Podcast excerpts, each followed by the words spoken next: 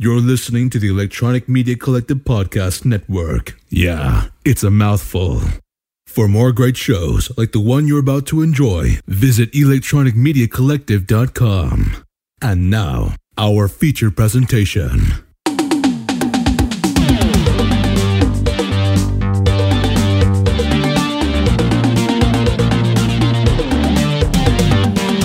It's 827-ish. You know what that means. Welcome to Grawlix Nights, the Grawlix Podcast live show. This is Randy. I'm Melanie.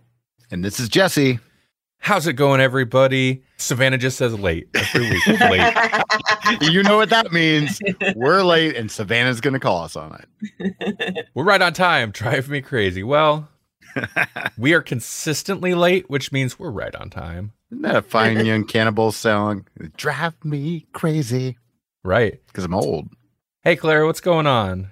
Got the whole fam here, huh? Tonight, here's what's on the agenda. I have one news story because we consistently go long, and then we talk about going long on the show, which makes the show go longer. That's not good podcasting.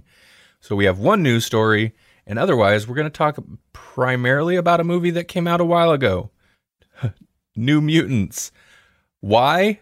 Because the movie was delayed so many times, you can only review it in a delayed fashion on our delayed live stream. And because you can watch it now on HBO Max, Oh yeah, Yeah. that too.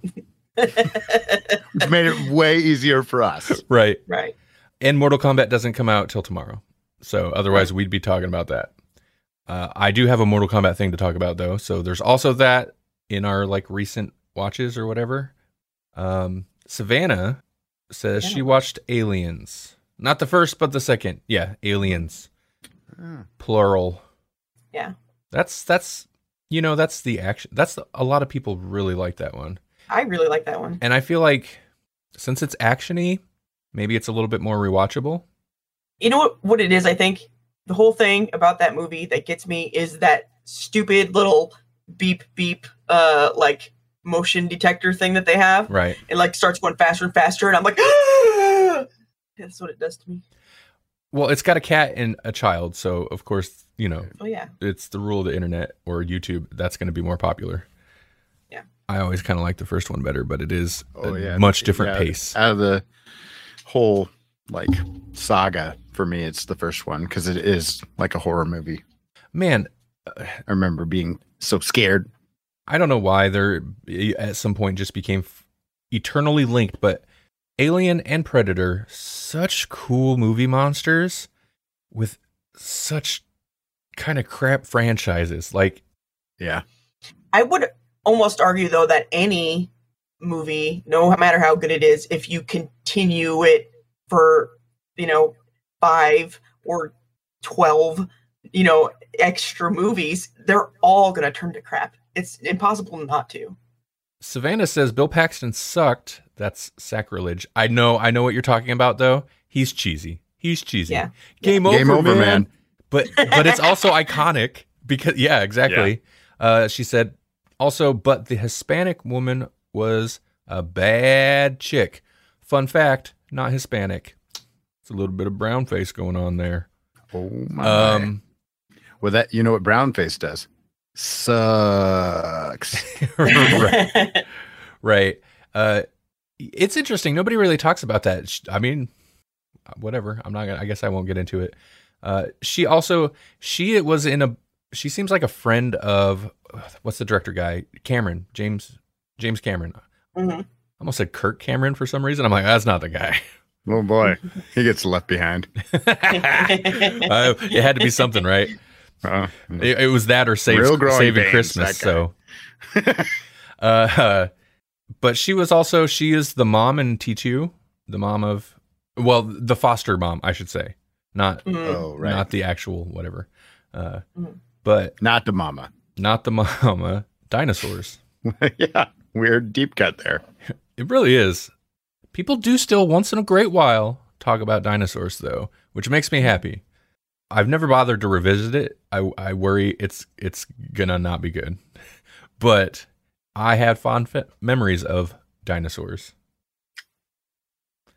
Kirk Cameron is DJ from Full House, brother. I mean, Yeah. Yeah, well, among Candace Cameron. Yeah, Oh, That's bizarre that I actually remember her by name. Uh-huh. Hey, real quick, let's do a little bit of news. I- Yeah. Okay. let's react Yeah. at the news. We're going to start it off early with reacting at the news. And I only have one story just because it caught my eye, eh, but otherwise, I wasn't going to do, do news tonight. Let's talk about our boy, Oh boy. Mike Flanagan, who, Yeah. you thought it was Snyder. He's not our boy. No. hey, Dustin. Dustin says he's stuck at work late tonight. Um, but That's we're ex- keeping him company. Hey, that's awesome. Yeah. Yeah. Making that money and listen to some Grawlix. If you can do both at the same time, that's not too bad. Right. hmm Uh, Paul says no news is good news. That's right. No hashtag you know what watch. Uh, Mike Flanagan, who is a horror director. If you've listened to our show, we w- mention him at least every other episode, it seems like. Maybe if, know what? I'm not even going to say it. Listen, the dude works, okay? We've got reason to mention him.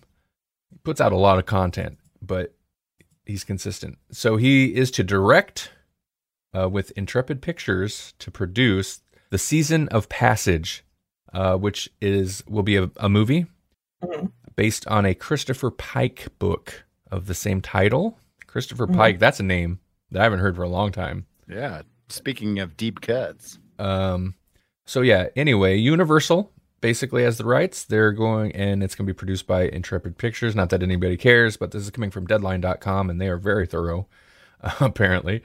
Um, based on the 1993 Christopher Pike novel, The Season of Passage, a science fiction horror novel set on Mars, which is quite a departure for him, but also kind of not. I'm guessing, uh, because he does a lot of sci-fi and Mhm. arguably, or I mean, a lot of horror. Sorry, and arguably, Doctor Sleep was horror, but also kind of dark fantasy, a little bit.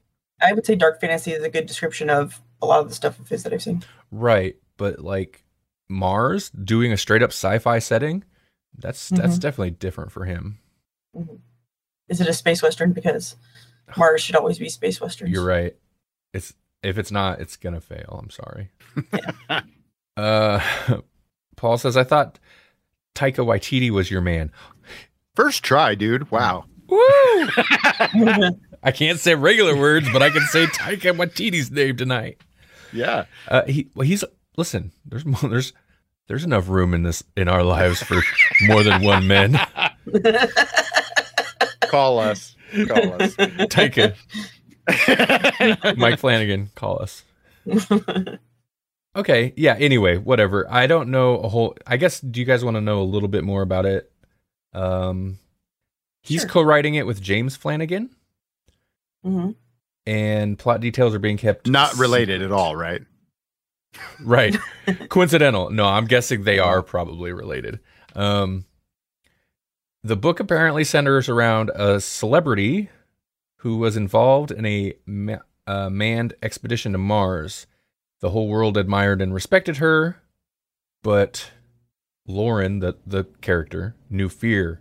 Inside, voices entreating her to love them. Outside, the mystery of the missing group that had gone before her. Wait, what? Sounds Marsy. The dead group. The- okay, the mystery of the.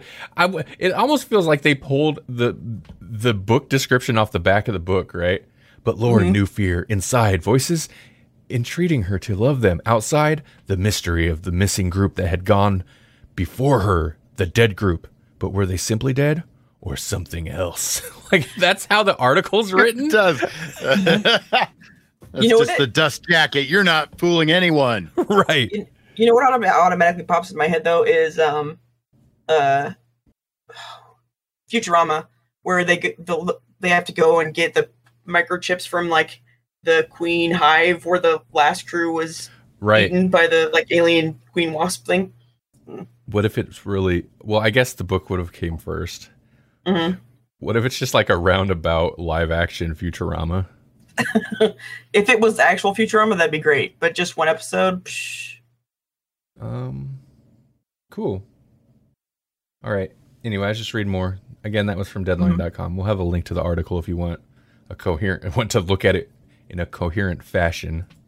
the important thing here is that he, uh, Mike Flanagan is making movies because he Mhm. should always be making movies. I, he is or it, will this be will this happen before or after the entire series of TV that he wrote and directed himself despite saying he'd never do that again?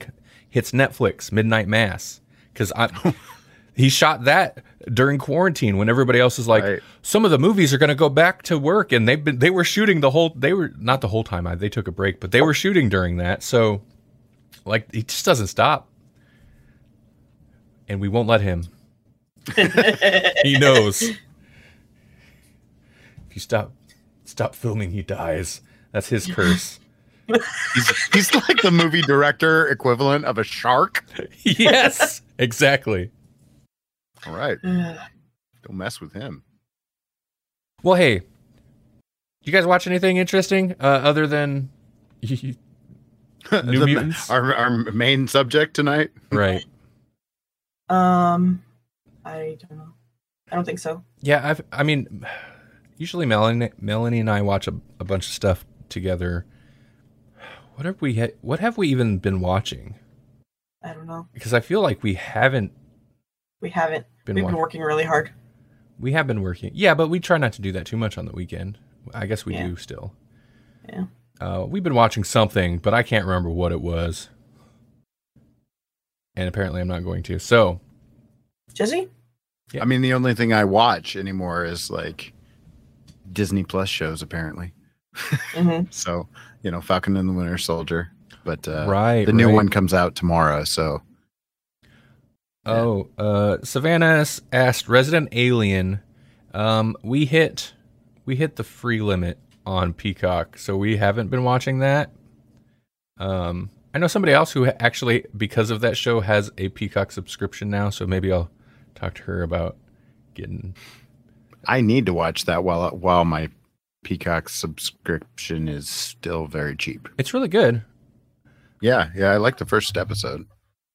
Uh, Dustin uh, mentions in the chat. He mentions the Q documentary, which I did start that, but we only got, I think we only got two episodes in, and it it is it's mind bendy. It's it man, the stuff that the stuff that these people just believe, Mm-hmm. just wholesale believe. Oh, I do remember one thing we started watching again because there are new episodes on H- on uh, HBO Max. Primal, which is a series yeah. that Melanie and, Melanie and I had watched before. They'd done like half the half of a season and then took a kind of extended break. But that is the animated show by the um Genndy Tar, tar uh, I'm not gonna get the last name right. yeah The hard one. uh, the Samurai Jack Powerpuff Tartar, Girls Tartarovsky. Is that right? and his Dexter I should have it in front of me before I even attempt it. the Powerpuff Girls and uh, Samurai Jack guy. Uh-huh. He's amazing. and He's- the original Clone Wars. he's great.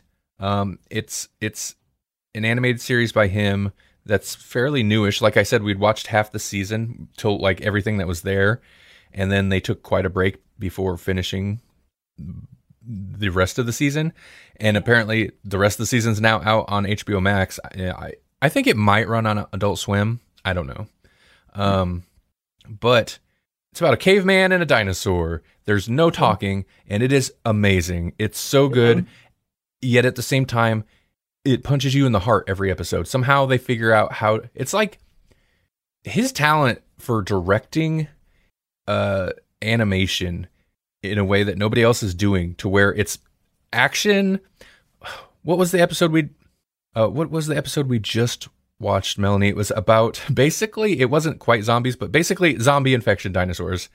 So Mhm. our characters are dealing with that, like running from this infected big old dinosaur. So we're like, whoa, zombie dinosaurs. Yet at the same time, they managed to make it kind of heart wrenching. It was heart wrenching. Yeah. it's always heart wrenching. Not there's- always, but a, a lot. It's always heart wrenching, and there's never any. You know, it's a, just a caveman and animals, so there's like no talking in animation, and it's awesome and heart wrenching, and that is talent. Yeah, I, Yeah. I mean, I know they make noises and things, but it's it, it's it, it's really kind of that thing where it's um like a picture is worth a thousand words, and I know there's more than one picture, but it conveys so much without saying anything. You know what I mean? And that's beautiful to me. Well, and if you think about it, there were the occasional Powerpuff Girls that would do this, but Samurai Jack was all about it. Um, mm-hmm. Tone and atmosphere. And he would just mm-hmm. approach this is definitely not a kid's cartoon. It's super violent at times, mm-hmm. but he would approach cartoon like half hour animated shows in such a cinematic and like he'd borrow the tone from samurai movies where it's not just action action action. It's so much b- slow build up and just meditating letting tension rise. And then there will be action action action you know? And it's i don't know it's so good. I can't recommend it enough. Primal. Watch it. It's amazing. Mhm. it'll make you sad and then be like dinosaurs are cool. They are cool. Yeah. Yeah. right and it's for the most part like of course it's a caveman and dinosaur right? So we're talking fantasy land. It's not feather dinosaurs. It's it's our old school fake dinosaurs so but those look cooler. It is interesting that we brought that we brought up this because uh, in the chat, Dustin mentions that there's going to be a live action Powerpuff Girls, hmm and uh, they announced some of the casting, and I think there was even set photos and whatnot. i don't i don't know these people by name offhand Uh, Chloe Bennet was in Agents of Shield. She was Quake, okay okay okay i think I remember the main character. Skye. hmm I don't know the others as much. dove cameron yeah i don't know her. I'd have to IMDb them to know what they were in. Well, live action powerpuff girls so speaking of the opposite of something that conveys a lot in a short period of time with just images, let's talk about the New Mutants. You're ready. You're ready to dive into well this uh, okay yeah hold on hold on i had other things Oh, I'm sorry. that i watched uh Okay. so as i mentioned i believe it's tomorrow mortal kombat will be up on the new mortal kombat movie will be up on hbo max and i'm excited because the trailer looks good enough to set us up for an inevitable letdown but maybe who knows maybe it'll be good I mean, Um, it is a Mortal Kombat movie. so- Right, right. Uh, without Christopher Lambert, and for me, that's a con. Okay, we watched uh, Dead Meat YouTube channel. They do kill count, mostly horror movies, but he did Mortal Kombat because everybody's got to, got to get the Mortal Kombat in the SEO. You know, Right. um, the dude hated Christopher Lambert in that movie, and I get it. Like he's Oh, not yeah. necess- he's not good, but I'm like, but No, it's Mortal Kombat. He knows what he's doing. He knows what he's Right. in, and retroactively, when I was a kid, I probably hated him the their version of Raiden too. But now I kind of love it. That's like the high point Right. of the movie for me. Um, so it was just That and sh- sh- there's Shang Tsung was pretty Oh, awesome too. he's like, He was awesome. the uh, most recent Mortal Kombat game, there's the last couple of Mortal Kombat games, they've done a lot of time travel trickery, Hmm. but they have older Shang Tsung, and it is voiced and likeness of that guy who played Shang Tsung in the '90s Mortal Kombat movie. Of course, he's That's older now, rad. so it's but it's totally cool. fitting. Yeah. Um, yeah, very cool. Oh, what? The movie theaters are to blame, aren't they? Dustin says no. They pushed it back a week, next Friday for Mortal Kombat. Hmm. Well, maybe I don't even want to talk about this anymore now. They're exposing the business. Yeah, well, I watched a thing. Damn it. now he doesn't even want to talk about it. I watched Mortal Kombat Legends Scorpion's Revenge, which was a 2020, so fairly recent animated film. Oh. And uh, I had, man, it's a movie, kind of. It, Oh, okay, no. so I'll lead with what I gave it. I gave it two and a half stars. I liked it, but because it did a lot of stuff right, it looked pretty cool. The it's kind of like DC stuff where it doesn't have an anime look to it, but when it comes to the action, it's very much. Eh, Dustin says, "I low key loved Annihilation." You're like the only one on Earth. I mean, I watch it. I watch it. I remember being so okay, yeah. It was just so bad. It was fun like snakes on a plane. That is true, and I feel Yeah. like I have heard that opinion that people uh, more and more I've heard people like it because it's so bad, and I I get that. I remember I was a to, to use terminology you would uh, I was a mark for all things Mortal Kombat when I was a kid. I was slightly disappointed by by but still loved the first Mortal Kombat movie. I went and seen it in Right. theater. I hated the the sequel. I hated Annihilation so bad because I was excited for it. I was pumped, Right. and it and it's a train wreck. So It really is. I was so disappointed in that they movie. did try to cram a lot of characters in there. I'll give them that. and it's just it's just like it's so funny because it looks so much cheaper than the first one, but it had a way bigger way bigger budget. Oh yeah. And It was all the new characters they tried to cram into that Right. thing because they didn't spend very much on the effects. Didn't feel like it. but you know, Reptile from the first movie looked more realistic than some of the stuff they did. right. And I was always like, why did they make him an actually a reptile? Why did he turn into a human? The first Right. movie's got problems. I'm not saying it's an amazing masterpiece of any kind. Okay, but anyway, speaking of the first movie, if you'd like to watch basically that again in animated Oh. form with a lot of violence, Mortal Kombat Legends Scorpion's Revenge. Okay, so it wasn't Wait, what? But Scorpion didn't even talk in the first movie. How's that possible? Oh well, that's that is a flaw of the first movie for sure.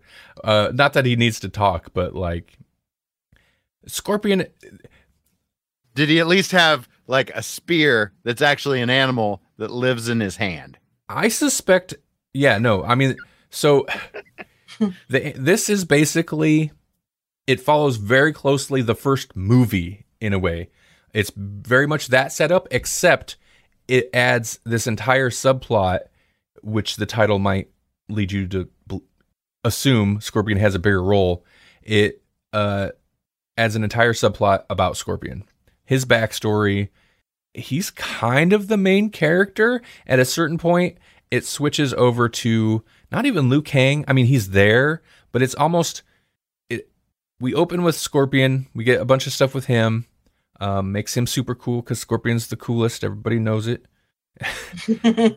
and uh, it's this, and at a certain point, it switches over to like the what you the MK1 default kind of heroes.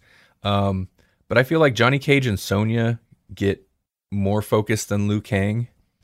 Their side of the story is pretty much just Mortal Kombat 1 the movie.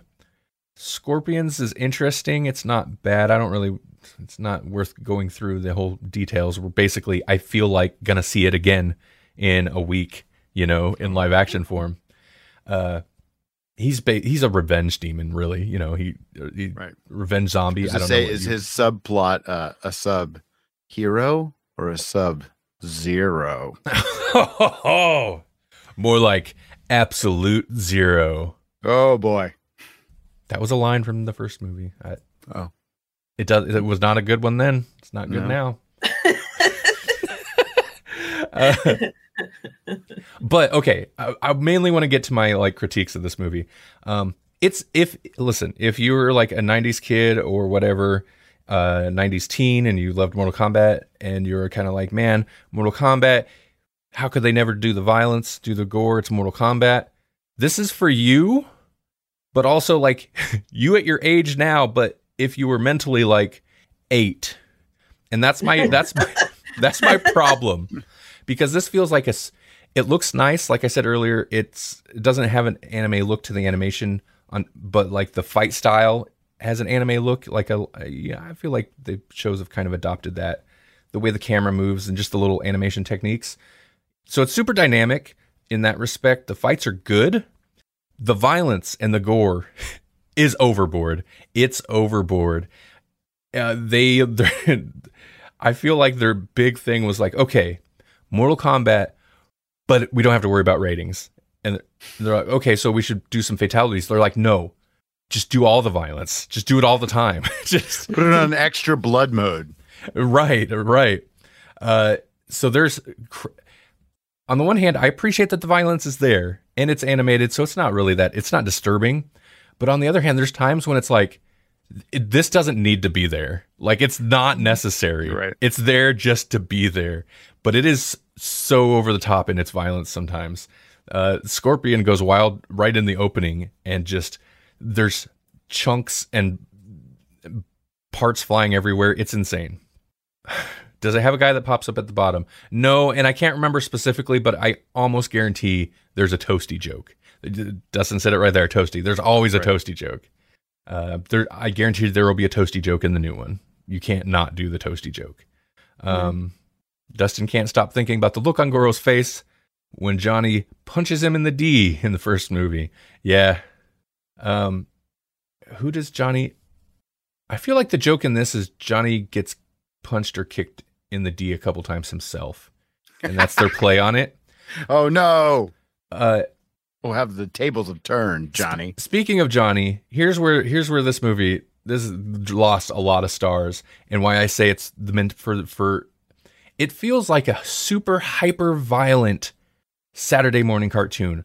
The, the mentality of Johnny Cage, the character, like they do exactly like in the first movie, where he he doesn't know he's going for this thing. He thinks he's going for an acting gig, and they carry that joke of him not realizing that it's not real, that he's not in a movie set despite not seeing a single camera at any point, so late into the thing where he's like fighting, uh, you know, Baraka jobbers, you know, the, I can't remember Yeah. their, the race of what their name is offhand, but like he The- the basically had to right? explode half of the castle before he's like, I don't think this is a movie. And it's like, dude, that's so stupid. Like they tried to carry Yeah. it so long that it it felt you know what I want now, though. You know how like they've got we've gotten like the aged up uh, Shang Tsung and whatnot. Uh-huh. I I want Johnny Cage played by Nicolas Cage, way in the future, and he's basically senile and he thinks everything's a movie, and he's just like, it just keeps getting into fights. where's, where's the catering? Where's the catering? You want to fight? Is this the, this is the part where you fall over? Uh, so the the stuff with Johnny Cage was Dustin, man, there with the yeah, he's a Coming in with the broham. facts. He's he's a Mortal Kombat broham. Uh, I liked it a lot. the The writing was not great. The story was pretty decent. I mean, it pretty much relied on what was there. It's basically Mortal Kombat One with elements, some elements taken from later Mortal Kombat's. Like there's mention of Shinnok, Shinnok and um, uh, oh, I had his name earlier. Quan Chi is in it. Quan Chi's in it, and he didn't pop up till like Mortal Kombat 4 or something. Um, so like there's a couple things it pulls, but otherwise it's a whole lot of like there's so many scenes where I'm like, oh hey, they're in that stage. And it's not like, you know, it's just the background or whatever, but it was cool. But like I said, the the writing, the way the characters are handled, it feels so dumbed down. It feels like it was still written for kids, but with the violence that they can get away with now because Mortal Kombat kids are 30s and 40s now. So Mm. Right. Yeah, but you know, not all of them have matured much past uh, past eight years old. So Well, hey, listen, exactly. And I don't need my Mortal Kombat cartoon movies to remind me of that fact. no, it did, it did feel a little bit like, I don't know, like it just didn't know how to get the humor other than to like just be real dumb about it. But it was, uh, it's enter- if you're a huge Mortal Kombat fan like Dustin, if you haven't watched it, a, you clearly are a fan, like it's worth a watch. It's not bad, but because of the attempts at humor, which there were a couple good jokes. Okay, Raiden had Raiden specifically in regards to Johnny Cage, like the stupidity of Johnny Cage, had the best laugh because at a certain point they're like, "Aren't we going to tell him?" And he's like, "No." It amuses me. so, so just as like Yeah, random Raiden pettiness right for- there. yeah. So anyway, off. I'm off about that. I wanted to get that Mortal Kombat SEO, man. Oh, that's that's what it is. Yeah. I mean, I did watch it, okay, and that's okay. Let's let's move on. Okay. Where's where's that segue? Uh, you know what I like? Superheroes. You know what else I like? Horror movies. What if there were super Horios? okay. What just happened here? Now I have to. Ju- I'm now I'm trying to justify the the t- the post title of super horror that I put on here. you, I mean, I kind of want cookies now. Horios. Horios. We got to be careful with how we say that. Yeah. Horios. uh, yeah, the, as the New Mutants, that's what we're going to talk about. Uh, sure, we're behind the times. This movie, dude, this director signed on for this to for this movie five years before it finally got released. That's a long crazy. time. That's Mhm. a long time. Okay, so everybody knows, but hold on, let me do my little screen share deal. Everybody knows. The New Mutants came out last year, 2020. Bad time to come out too. Yeah. Uh, We're the best timing because there were no other movies to really compete against. That's a good point. And I don't think it necessarily. I don't know. Who knows what the total budget is? Disney probably doesn't even know because they didn't even produce most of it. Um, I don't think it lost uh, money though. I think it did okay, or at least it did better than they were projecting. hmm Uh, anyway, overview five young mutants just discovering their abilities while held in a secret facility against their will fight to ex- escape their past sins and save themselves. And this had the what the the faceless girl what A girl has no name. there you go. Yes thank you. Her uh this Netflix chess playing girl. Melanie's like who is that? I swear I've seen her somewhere. I'm like have No, you been I on know- Netflix? You've seen her in that picture Oh, for that chess okay. movie Yeah, but I've seen her somewhere Speaking else. of Netflix, the TV show or movie here. was she was she the girl in The Witch? yes Okay, the witch that's where that's where I'm thinking of her from. and we got Stranger Kentucky things, and some other people. Um, that's none of which are even the main character, but the main character, I think, uh, Alice. Bra, bra. That's Oh, not wait, the main that's character. not the main, character. Where'd she go? The main character's that one. right Blu there, Hunt. Blu. Hunt. How could I forget that name? Uh, I think she's a relative newcomer. So, Yeah, yeah. uh, Dustin said. She's the girl from Split. Yeah, that's th- that's it. Split and The Witch. Split is how I I think is where I first. It might have been her first big movie. Uh, kind of noticed her. I forgot she was in The Witch. Mhm. Uh, Dustin said for him, New Mutants was a terrible movie with a bad a final ten minutes. That was a bad censoring it. He liked the final ten minutes. Is what I'm trying to say. Okay. Let me find a better picture here. Oh, here we go. Some artwork. Uh, what'd you guys think of this? I did not. I didn't hate it entirely, but that's only really because I liked the idea. But the movie itself was not well executed at all, or written, or you know, just put together. It, it's not a good movie. But No. like I said, it's kind of. It's. I like the idea behind it. They could have done something cool with it. It has a Brightburn feel, not not quite as good as Brightburn, but like the yeah. yeah, there's potential there. They just didn't live up to it at all. They're me. I'm sorry. Wow. I, well, Whoa. I, how do I follow that? I was gonna say I agree, but I don't agree with what you just said. But I, with your thoughts on the movie, yeah, I, I, I would generally agree. I expected to kind of not hate, not lo- not like it. I expected to hate it. I thought it was gonna be terrible. Uh, there was a lot of a lot of people like really trash. I feel like, or at least maybe people just didn't care by the time by the time it came out. But I've I've heard nothing good about it at any Right. point. So my expectations were pretty low. I thought it was okay. I I didn't hate it. I the the biggest issue. Well, there's lots of little issues that build up to There's a lot of issues once you start thinking about it. right. This thing suffers from the Prometheus, what I call the Prometheus effect, where you're like, yeah, it was all right. I didn't mind it. There's something bothering me though. Oh, it's this. Oh, and this. Oh, and this. Oh, okay. Oh, when I start thinking about this, this movie doesn't work at all. I knew Like, the powers fall apart. The plot falls apart. Every.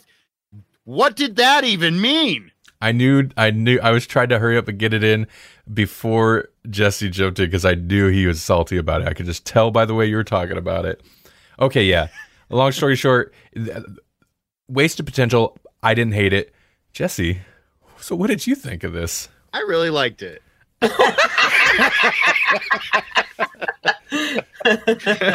well, okay, so I like I, I am salty about it because I have all these nitpicks and they really like that's that's the thing. It's like I watched it, I enjoyed it on its face, and I was like, you know what, this is not as bad as everybody said. Like I thought it was gonna be like worse than X3.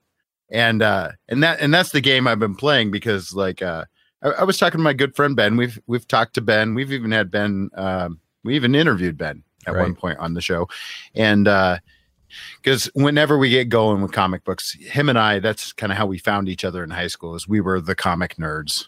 There were more of us than that, but like in our grade, it was pretty much us two, and so we bonded over comics and X Men in particular. And so I was talking to him about it a little bit earlier this evening, and and he was like, "Worst X Men movie," and I was like, "Man, I don't know if we if we play that game, I don't know that I can go that far because when I think of like Apocalypse and even more recent Dark Phoenix, there is literally nothing I remember about Dark Phoenix. I know they tried to do the Dark Phoenix saga again, and that's about it. Like I can't tell you a standout moment from that movie. Granted, I haven't watched it more than once, but I've only watched this once, and I can tell you several things about this movie. This this movie, like, there's memorable bits in it, whether they were good or not. Mhm. I remember parts of this movie. X Men Apocalypse, I remember a little bit about the movie. There were some memorable bits, but most of it, meh, unmemorable. X3 is more memorable than either of those two movies for me. Uh, not for good reasons, but more memorable. And that's kind of where this sits. This sits somewhere around X3 for me, which is not high praise, Mhm. but it's not the worst X Men movie in my brain. yeah, I mean, Randall, I think maybe since you seem to enjoy it, what is it that makes you like this show? okay, I like the premise. I like the premise a lot. hmm and I it's it's the kind of movie where I you can see clearly and this m- might not really be a good thing but you can see clearly the influences and what they were trying to do and sometimes it's works sometimes it's there but overall it kind of it just wasn't um Mhm. but I I really like the premise it's Mhm. it's a well let's take new mutants and let's you know let's do Nightmare on Elm Street 3, which is something I was talking to Melanie about last Mhm. Melanie about when we were watching this last night. I was like, it's I was like, it's got a nightmare, you know, it's got a Nightmare on Elm Street. It must be three Dream Warriors or whatever with the kids in the. And I was like, not that that's an amazing movie, but that's not a bad thing. They're obviously kind of channeling that kind of teen horror, maybe 80s teen horror feel. And Oh, you mean something like Buffy the Vampire Slayer? oh man, listen, when they watch TV, they only watch Buffy. You, That's it. come on. Gee, I wonder. Also, wonder what they're trying to channel here. less than subtle, but I guess I, I appreciate the nod to the moment is like, uh, you know, Stark or whatever. Uh, Maisie Williams is kind of given uh, the one chick the eyes a little bit, and on the scene is uh, from Buffy. Why are they watching that episode? By the way, that's like the most depressing episode of television ever made. But Right. it also has like the first on like on screen network TV lesbian kiss. Um, so they they're watching that scene. I'm like, okay, yep. I mean, I know where this story's going. That's fine. But listen, they're watching Buffy. So yeah, Buffy.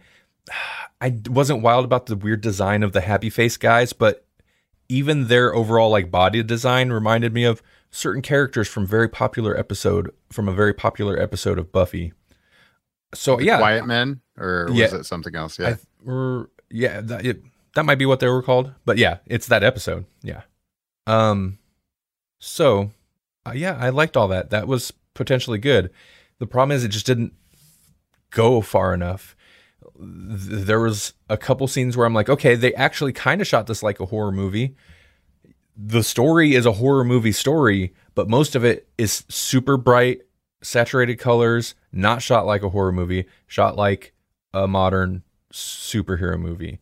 And so that's, you know, right. yeah, that's where the pros kind of hit the like cons where it's like they didn't commit. And can I run through a little bit of facts? I read Wikipedia today. Sure. all of it. All of Wikipedia. No. Um, Nightmare on Elm Street. I'm gonna tear. I'm gonna tear through this thing like a demon bear. I'm, I know. Oh yeah. Nightmare on Elm Street three. Well, I got to get through the production stuff because that's the stuff that was interesting because I kept hearing about there were so many production troubles and watching it, I was like, well, it's a mess, kind of like tonally, but it, it wasn't like Fantastic Four where you can see the reshoots. You know when reshoot shots happened. Well, for one, there were never any reshoots for this. There were supposed to be. They didn't need, but because of like how things got delayed and then inevitably, which they got delayed for, uh, Deadpool 2, I think, was coming out and they didn't want to have like, I mean, it's the same company, it was Fox, but they didn't want to have two of their own movies like kind of competing. So they delayed it. And then it was Dark Phoenix or whatever. And they're like, nope, delayed it. And then Disney happened. And they're like, okay, delay it. And then COVID happened. And anyway, and during all that time, there were supposed to be reshoots. Apparently, you know, every movie has like pickups they do. Technically, almost every movie does some sort of reshoots, but it's not like we need to fix this or change this. It's like, oh, there's some shots we're missing, or there's a plot hole here. Let's go shoot something to fill it. Um, they didn't even do that, so I guess that could be a problem. But they were supp- they were supposed to do reshoot shoots like every time it got delayed until the last time, and they're like, okay, so time for reshoots. What do you want to do? And they're like, the cast all look way too old now. We shot this thing Mhm. like f- three, four years ago. We can't do reshoots now. So they just, Mhm. you know, whatever. They rolled with it. That said, the tone, the tonal stuff is, it's definitely there. The original vision, of course, was horror movie, including Nightmare on Elm Street 3 specifically was an influence the director had Mhm. mentioned. And I was like, well, yeah, I caught that one. Mhm. Uh, and then the studio was like, well, uh, let's push it towards towards a young adult movie. It's gonna be we want a, a YA feel, Mhm. and so then ultimately they're like, okay, we'll do that, and that's what the contract was signed for. Him and I don't remember who else. Some other people wrote the script, and when all said was done and done, when all was said and done, apparently there's a whole list of it. There were like six other people who had also contributed to the script, including a writer's room of six more people that were not like credited, hired by the Mhm. studio that threw in, like pulled the script apart and put it back together. So, like, it's one of those deals. So this reeks of college prod college group project where like you have to do something or you you're not getting part of the grade. Mhm. Uh, Paul says, give them two years and $7 billion. And I'm sure they can get it right. That's the norm now, isn't it? Well, partway through, I was like, hashtag release the, what's his name? Something Boone cut or whatever. Um, Yeah, but it's it's two years and seventy million dollars, right? I don't need three more hours of this movie. though. Hashtag release the Josh Boone cut. But I don't Yeah. think the Josh Boone cut. I, I think that you could probably re-edit this movie, but uh, it doesn't. It's not the same type of Mm. thing because. Uh, so they shot it with some horror stuff, but studio wants YA. We're gonna go YA. So they went more that direction. And then it came out, it, and made a ton of money. And the studio was like, "Whoa, horror movies, huh?" so they re- so they cut the trail the Oh, first no. trailer to make it look more like the horror movie that it was originally the director wanted it to be and release that so that's why we're all like whoa it's a horror movie and they're like uh well we're gonna have to reshoot some stuff because we sh- it's more ya than horror at this point Right. and then there we are they then the reshoots just never really happened so it never got shot to be a horror. it never really got It does that it does explain a lot Right. because it was like like Mhm. we're all gonna hang out in the attic. yeah, Like friends, but more like enemies. So we're like frenemies in an Mhm. attic together. that is there's it's so rushed it's so rushed like i feel like Yeah. even the story that's there could be better and this is a big gripe that melanie had if the characters were better but everybody's so rushed and like Yeah. S- stereotypical like they're Yeah. so they cliche all had one note. yeah, and and something that Randall maybe pointed out to me. it, not not only just stereotypical, but they're like, hey, you're white. You take the worst accent you can of your stereotypical character, and then Mhm. just beat it. You know, to Play death. it up. Yeah. so bad, so bad, all of them. Well, no, actually, Ma- Maisie was okay, but um, the other two were not. but uh, yeah, that like like the horror idea is is a good idea if they would have gone with that, and maybe they could have used that to make these characters and their interactions seem more uh cohesive makes sense rather than yeah teens that are fighting don't really know each other kind of seem to be fighting and then all of a sudden they're just like i'm to tell you my life story maybe they could have used the the horror plot you know the the killer dreams and appropriately and instead of just one person's dreams being seen by other people they all got to experience each other's nightmares and bond over that. Like what is that you know crazy miners all threatening to kill me? Well that's my dad and his friends you know? Then everybody gets to know each other's stories. You get to care about everybody. They all get to bond with each other. And you can do it with less time and energy than the little side tangents that they go on you know it, it just uh, the way they they they misused the material in my opinion in a horrible way and it did it did it just made them made a worse movie I wanted to comment on the race thing because that is also another thing I learned a little bit more about. But I would agree if with, with the kids, the doctor's a whole nother thing apparently. Uh, with the kids, if they're white, they're I- feel like the direction was like, you're from Kentucky, uh, you're Russian, you're this. Do the most stereotypical version of that accent as you possibly can. And if they weren't white, they're like, do whatever. I ain't saying nothing. Like, because they're Right, they right, just talk- right. they're just normal, and then everyone else is like so like they're it, rich brazilian kid you're from california right, Right. right, right. Yo, you just speak English. Uh, how about you? Uh, Even though, like in the comics, he's he's very much Brazilian. people were very Right. upset because in the comics he's Afro, like he Yeah. is. What do they call? Is it Afro Brazilian? Brazilian? There's a I spec- believe so. Yeah. yeah, like he's a little whitewashed in that the actor they cast he he doesn't have he's not black at all, and the Mhm. character apparently is you know black Brazilian, which is a big portion of Brazil. Also, the doctor apparently in the comics is black. Mm.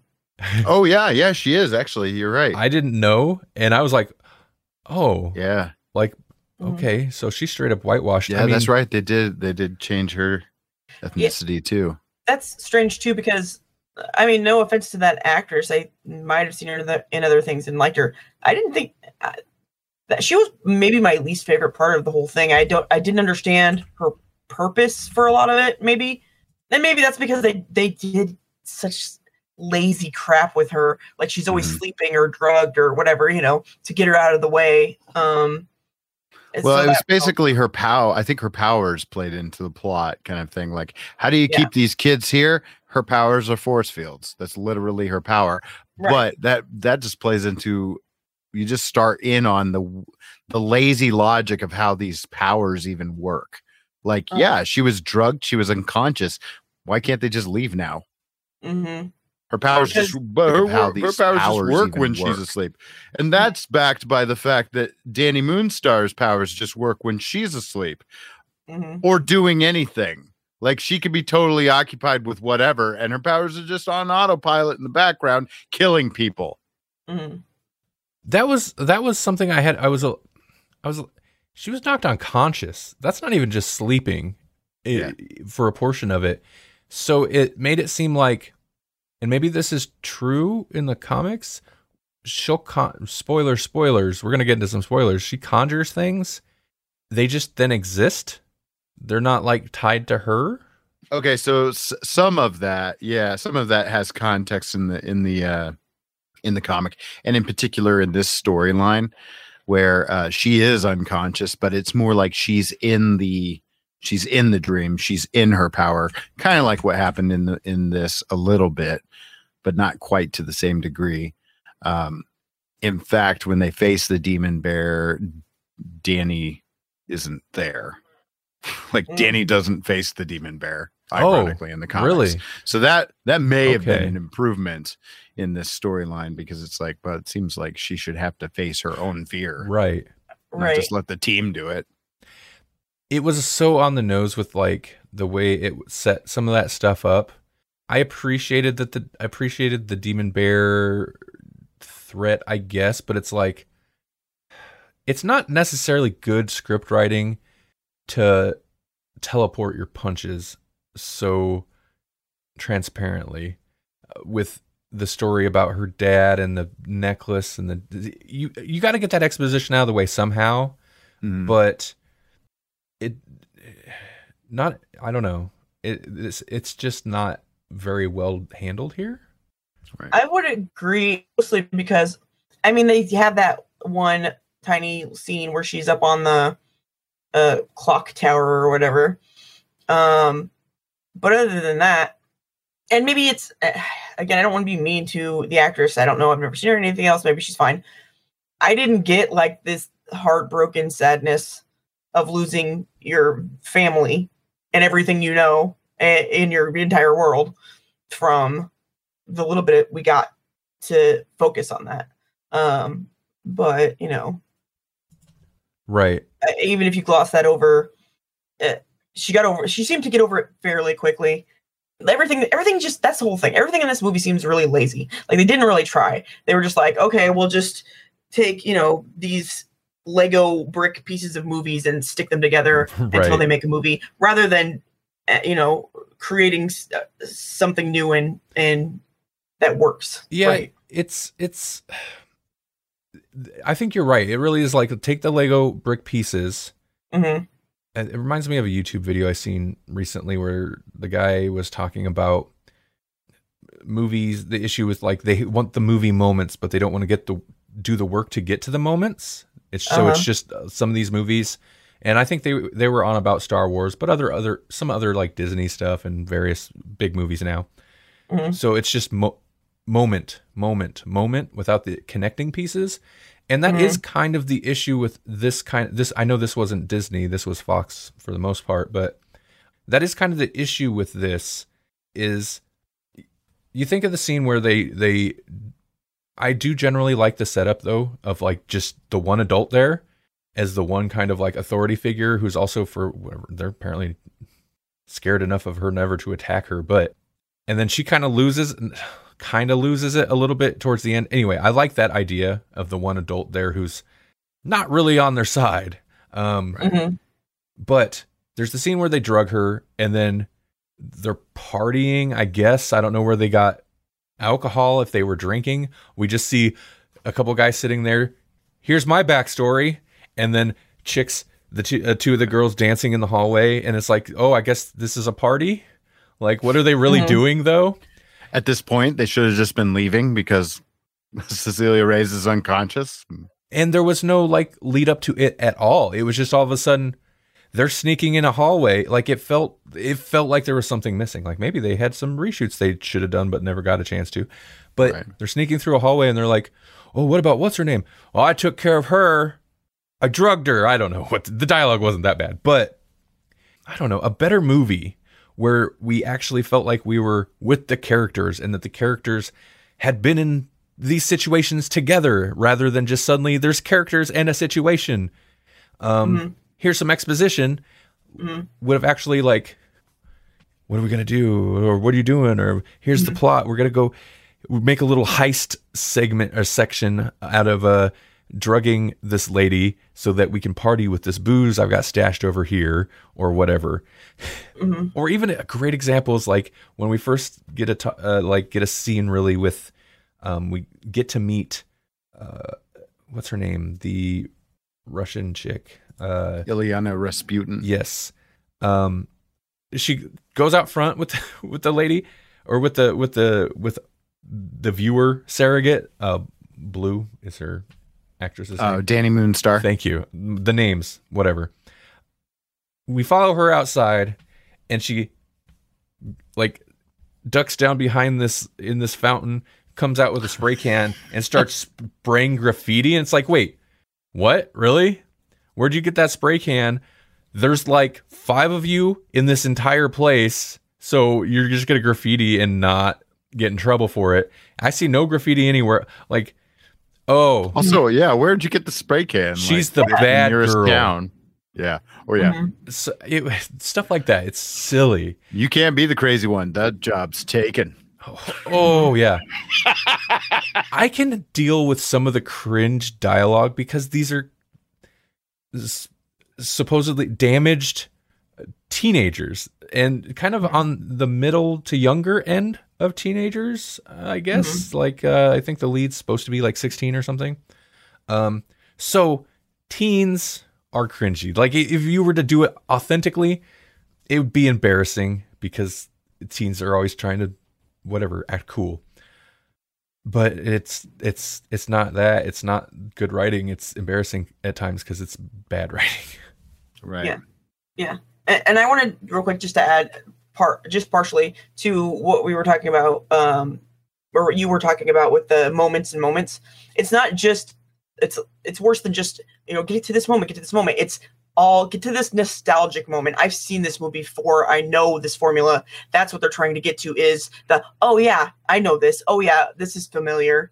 It, so it's it's even worse than than just you know um, a moment. It's a generic moment that you already know, which is the worst. The worst, you know. this was also originally and for the most part when they shot it this was placed in the 80s this was set in the 80s Was it? Wow. I didn't even know that. well they changed it somehow i guess probably cut out any direct references to 80s and put buffy in there because that's 90s or Uh huh. even early 2000s um early to definitely early 2000s with the clips that they showed but yeah apparently it was supposed to be set in the 80s and then dark phoenix came out which i don't know Oh yeah. if that Is was that one supposed to be in the nineties?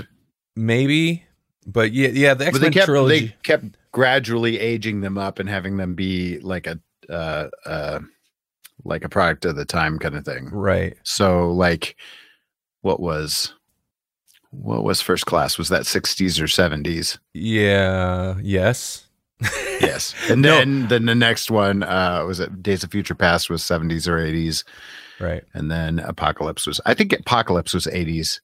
No, i think you're right Yeah. but something came out and it scared the studio. And they're like, no, no more of the period pieces. Oh, yeah. No more period pieces because you know, if a movie doesn't do good, the studio's like, what was wrong with this movie that we engineered with with a calculator to succeed? Uh, Right, it was pla- set in And the eighties. we even have a character from or we even have an actor that was a character in Stranger Things. of all the movies, this one should have embraced it. It Right. felt like Right. it could have turned it into an 80s horror movie. the premise of a character that's like manifesting thing from people's fears it is nightmare on elm street if they could have if they would have embraced that for the most part that whole element felt like a non-existent part of the plot that just kind of like something would happen occasionally that's weird Right. and then it the i think just in general the horror is so downplayed that it doesn't really feel relevant at all until it's the plot until the Right. plot gets to the point where it's like we have to deal with this now Yeah. um this would have been the movie to, the time period doesn't really matter because they're it's not a farmhouse but it's like a whatever they're set in a place where time period doesn't matter technology is not relevant to the story paul said mutants lost in time I, and maybe i don't know if this bothers you jesse but a lot of people seem really hung up on how this connects to the x-men universe and they Okay. Yeah. So I have plenty to say about that. okay Well, I really haven't talked about like what I even did like about this too much. I think the the overarching thing that I really like, and I think really wish that they could have explored it more. Like if this if this movie has potential in any arena, it is in that idea that a new mutant can be more dangerous. It can be the most dangerous thing because they don't know how to control their power, and creating creating the storyline around that like the threat is the new mutant you know like her ability is scary. And that part was almost convincing when they did it right. When they and like you were saying when they did it wrong it was forgettable at best. Um but when they did it right like danny Mo- danny moonstar's power was almost more scary than anything they did with Dark Phoenix's power. You know, like, oh yeah, she's the most power. She's an alpha level mutant, and uh, she could probably snuff you out if you gave her a cerebro. But uh, Dani Moonstar is somehow more terrifying because it's right there in your face and it's affecting everyone and it's pulling on their ab- their actual fears and it can actually kill you. Like Mhm. your fears can actually kill you, like a Freddy Krueger movie. Yeah. Right. So like that part, pretty cool. Um, but when we get into when we get into is this an X-Men movie? That's where this really falls apart. Like I think this movie, first of all, would have really benefited from they don't know what's going on at all. They they're really not aware of the X-Men or they don't reference the X-Men. Like leave them out of it almost. Because once you start doing that, then it's like, oh, so Deadpool 2 was a hit. Let's make a whole movie about the kid from the school Mhm. but make them all messed up. Not just one messed up kid. They're all messed up. You know? That actually would have been a better movie. I'm sorry. well, I mean, yeah, I, again, like they could not it's it, it feels like they couldn't decide though. It's like, okay, Mhm. yes, this is an X-Men movie and we know it's an X-Men movie because we've got to do this and we got to be like, have you even seen the X-Men, bro? And do that whole thing and then not really mention it again until we get reveals of the big the big threat that is never fully realized um, that's a pretty big spoiler but i mean also this is never going anywhere it's not they're setting up a sequel that will never happen Mhm. um, and even if they were going to do that they needed to do that better but you could see the writing on the wall here that this is never going to get a sequel so we're not going to put an easter egg in the after credits Mhm. that Yeah. would have maybe paid off some of the references they were making Yeah, I, I- you're absolutely right. With they, they just didn't know Mhm. because they had apparently s- earlier versions of the script. Professor X was there, w- was involved, and other Oh. character uh, Storm.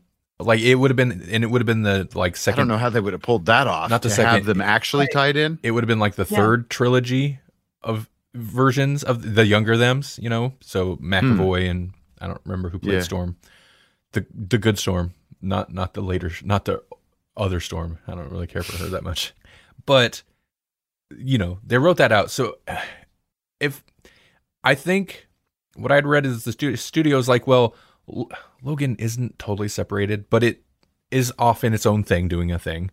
Uh, Right. Logan did very well, Deadpool did very well, and they're like, so it doesn't have to be directly tied. Although Right. Logan is, I mean, Logan's directly tied. I get it doesn't feel like an X Men movie, so maybe that's their thinking. But they're also like, but then again, you know, yeah franchise. No. So I feel like they, the Essex Essex Corporation yeah or whatever, Essex corporation i mean played they're- a larger role at one Yeah. point. It gets a mention here, and there was intention to shoot a post-credit scene with that set up Mister Sinister. That's who essex is Okay, okay, uh, okay. Sinister's name that he uses is Nathaniel Essex, and so that's like so. Those two schools, so the school in Deadpool two is also an Essex Right. school. It's interesting that they're like, well, Logan and Deadpool were the kind of they did their own thing, so maybe we can do that with here, with that here, which means tying them directly to Logan and Deadpool. Like, what kind of logic is that? Yeah, you know what though you remind me of another opportunity that they missed? God they they really did this thing so wrong. They could have with new mutants and the setting they could have gone a little bit um what do you call it?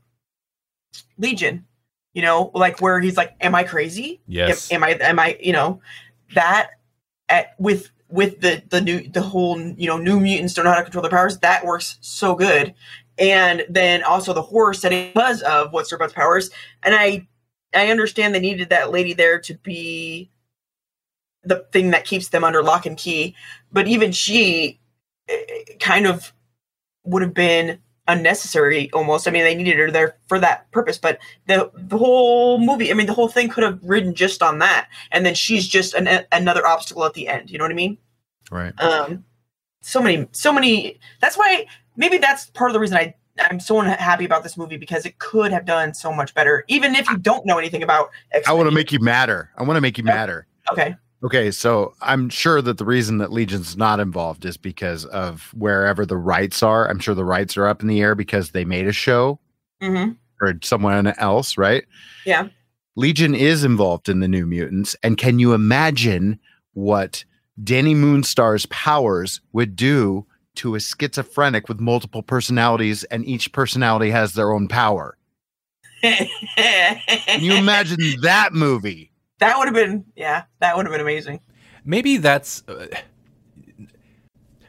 this movie since it couldn't commit fully to the 80s horror teen horror thing is completely unnecessary because that was its it's not an original angle by the way but that was its main original or interesting angle because everything every other concept that they hit on yeah it was done in legion way better the problem is a studio doesn't want to risk a superhero movie on things like psychological horror.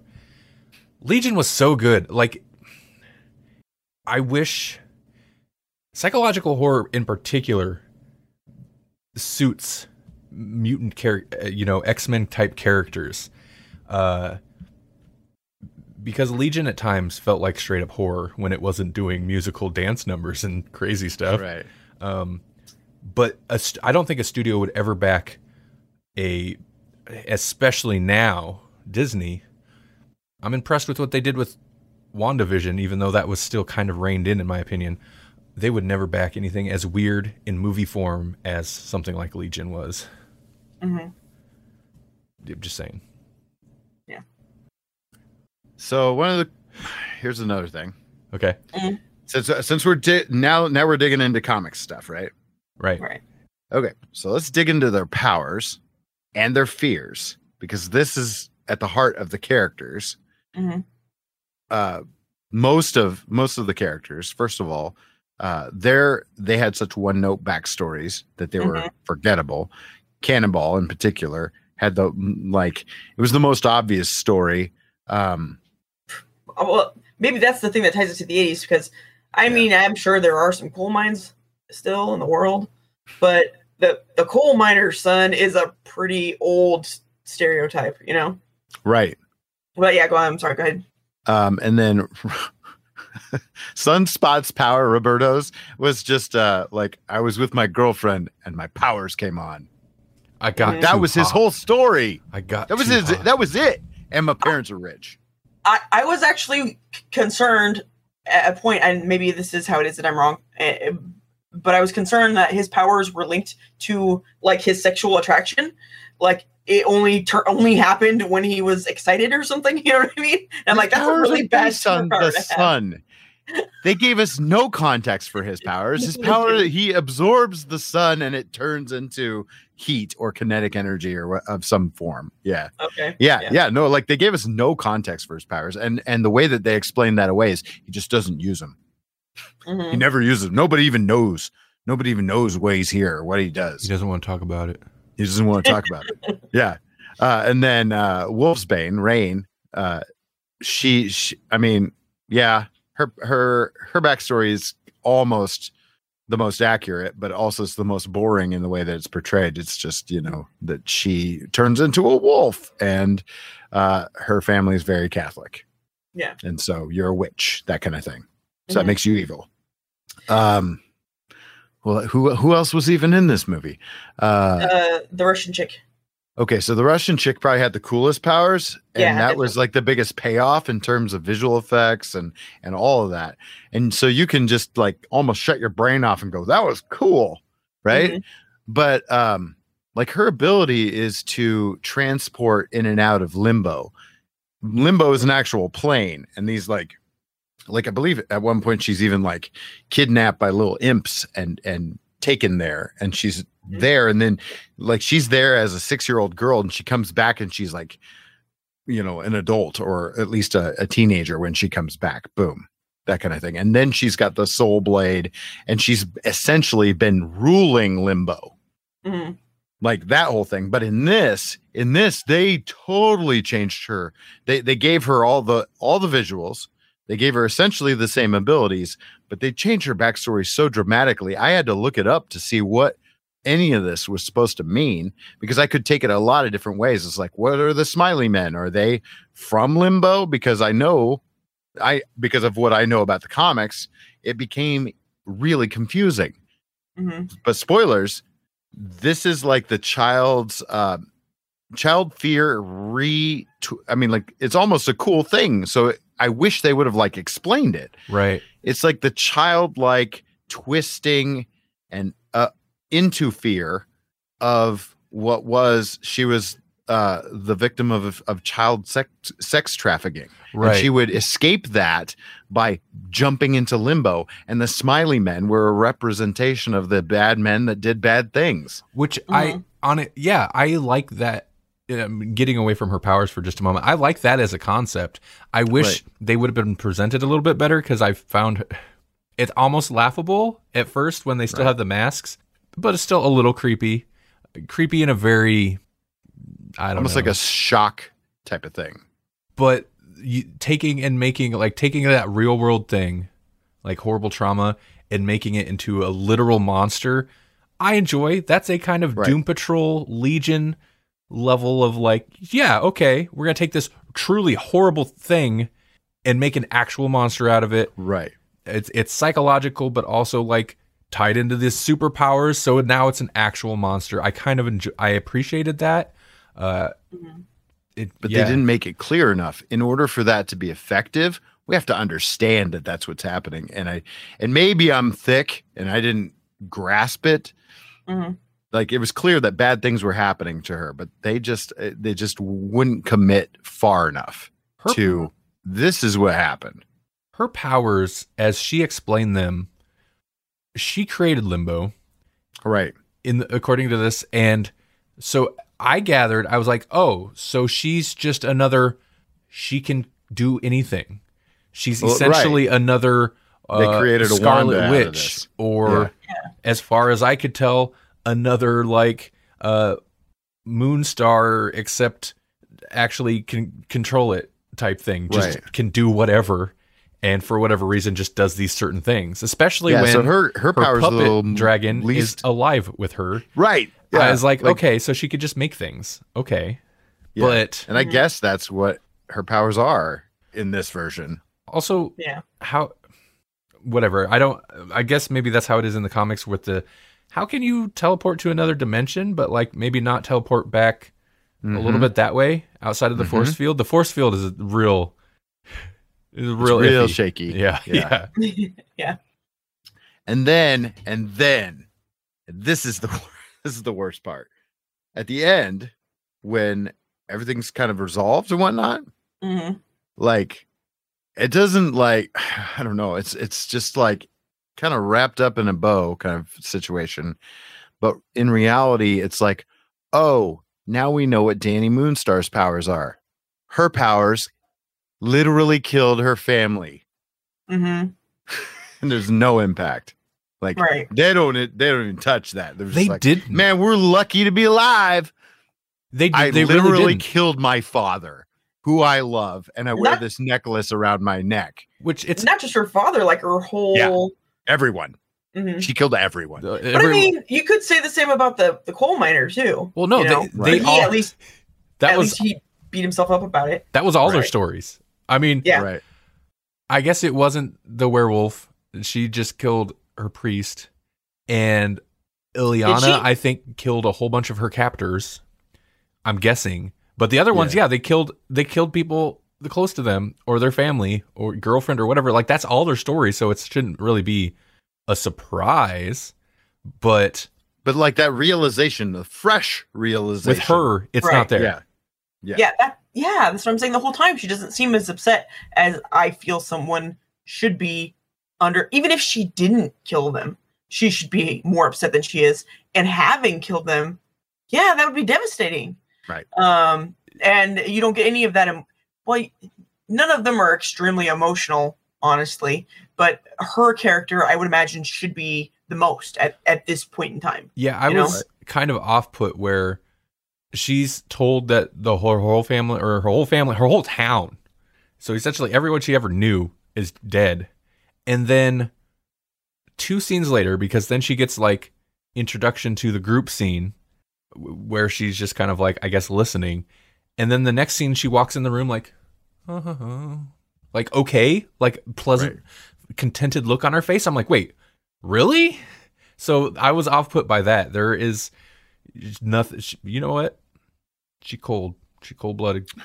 she real cold. She'd be making out with a werewolf at the same time sending creepy smiley men into Magik's solitary confinement. Like, right, and then be like, "Don't what worry." the heck kind of mutant power allows you to do that? W- Also, yeah, what triggered her at that moment?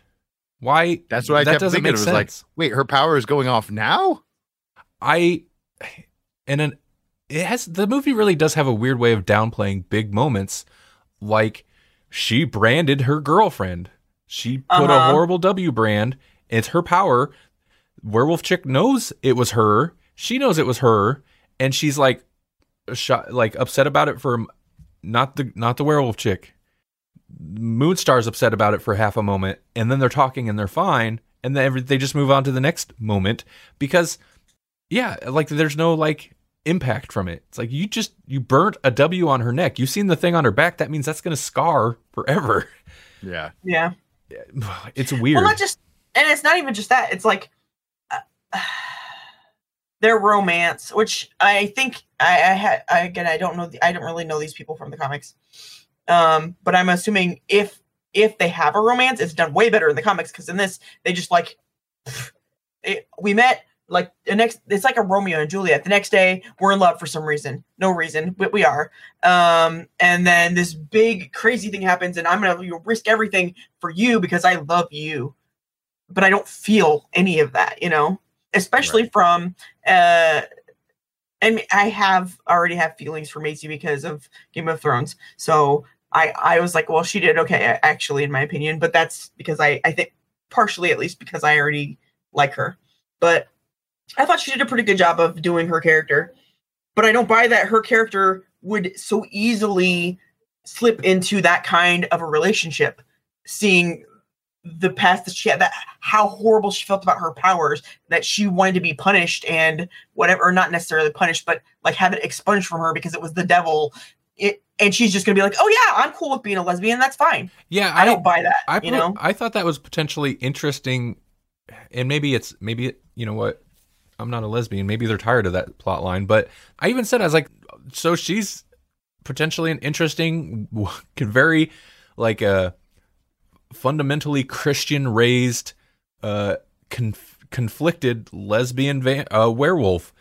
That's a kind of a that could be an interesting complex character, but it's not presented that way because you're right. She doesn't seem to have like any problem with that side of it but sh- at the same time maybe a little conflicted about being a werewolf Right. it's weird She she's an interesting character in the comics, but um, like at that point, no, she she wasn't. You know, she was essentially just a straight woman right that is a that is a werewolf. Um, they do have a bond in the comics, but uh, it it plays into powers that Dani doesn't doesn't show in this movie at all. Like part of her thing, and and, and again, racial stereotypes and whatnot. Uh, native Native American uh, superhero has this uh, ability, this empathy, this empathic link with animals, and so why do why does Wolfsbane and uh, Moonstar have a connection? oh Because no when she's a werewolf, she can communicate. oh no oh that's I, yeah that's yeah. bad So I'm glad they didn't go that route with it. But then instead, what they were like, maybe they could make out instead. uh, yeah and i and i didn't mind that but like melanie no, that was fine. But it was yeah. I was somewhat impressed, and then Melanie's like, "Well, I don't know, hold up," because I was like, I was like, "Oh, Native American," and this is something even still all the time. I'm like, why, when a character, when there's a Native American actor in a movie, that's their character. They're just the Native American, and everything to do with them has to do with them being Native American. Like, so when like her like somewhat the way it's played in this her power is so linked to to the the demon bear or whatever it- that comes from a native american story which is actually not the actual Native American story. If you look at the actual Native American story, it's actually two wolves and not two bears. Um, and I like that it actually was two bears in the comics because I was worried they changed it in the movie since they already had Since a they had the character. werewolf. Like we Yeah. can't do Right. two wolves. Right. I well, and I was kind of like, I was impressed. I was like, oh, they didn't really play on that too much. But I guess, yeah, Melanie, you're right. I, big plot point is, but uh, I mean, that's not as bad though. That is, you know, Yeah. Yeah, they did. Da- they did downplay that a little bit. A little bit. Than, so they just, just like white people, worst possible stereotype. Right. They're like, you're like, you're Irish, you're super Catholic, you're Russian. Well, actually, You're I- a jerk. You're yeah, just the, you're the mean girl then. you're you're cold hearted. Yeah. Uh, you're kid from Kentucky. Your dad works at a coal mine, and you're dumb. No, I'm I'm sorry. He, he wasn't necessarily dumb, but you don't get to know him at all. So I don't. Yeah, I don't really have any feelings about him actually. Well, in, in the comics, he's essentially invincible once he starts his power. So, like him with the, having a broken arm the whole time, it's like, well, that would have had to happen on a crash landing because he's invincible when he's Uh, flying around. They didn't really explain his powers at all. I like. I'm like. So is he like a speedster? or Only like weird vibrational speedster? I have no clue He what his. he that- flies kinda what like he just like he blasts off like a cannonball. Boom. Mhm. He he flies with concussive force behind him. they they and did while he while he is in that form, while he is taking flight, he is invulnerable. they did like muddy the waters on what because like he would get the shaky hand and stuff. Mhm. I kind of appreciated that he had like a weird. I liked that he was into self harm. No, he had like a weird self. Listen, if these are your characters, okay, uh, yeah.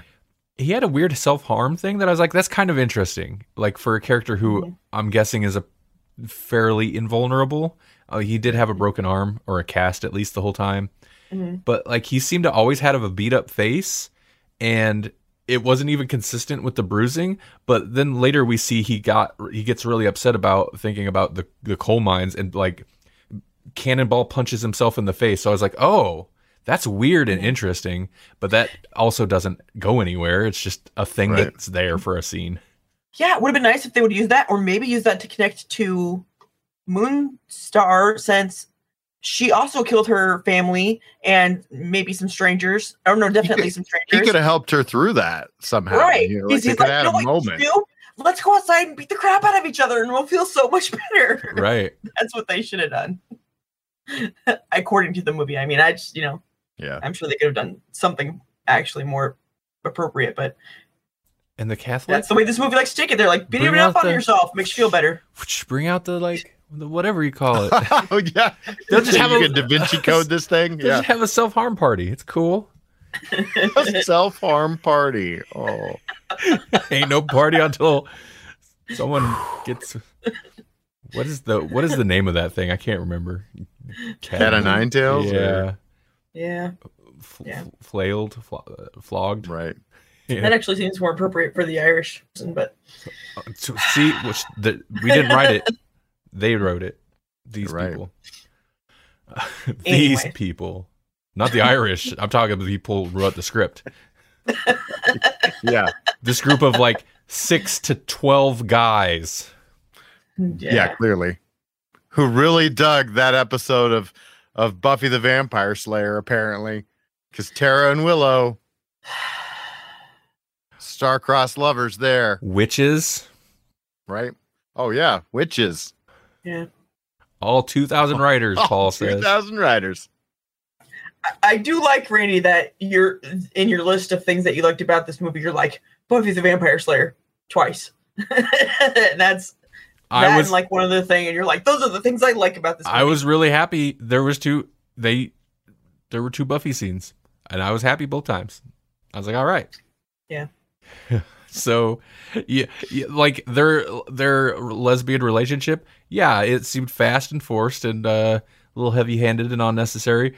Uh, but they showed that scene from Buffy, so I'm on hundred percent on board with it. um. yeah.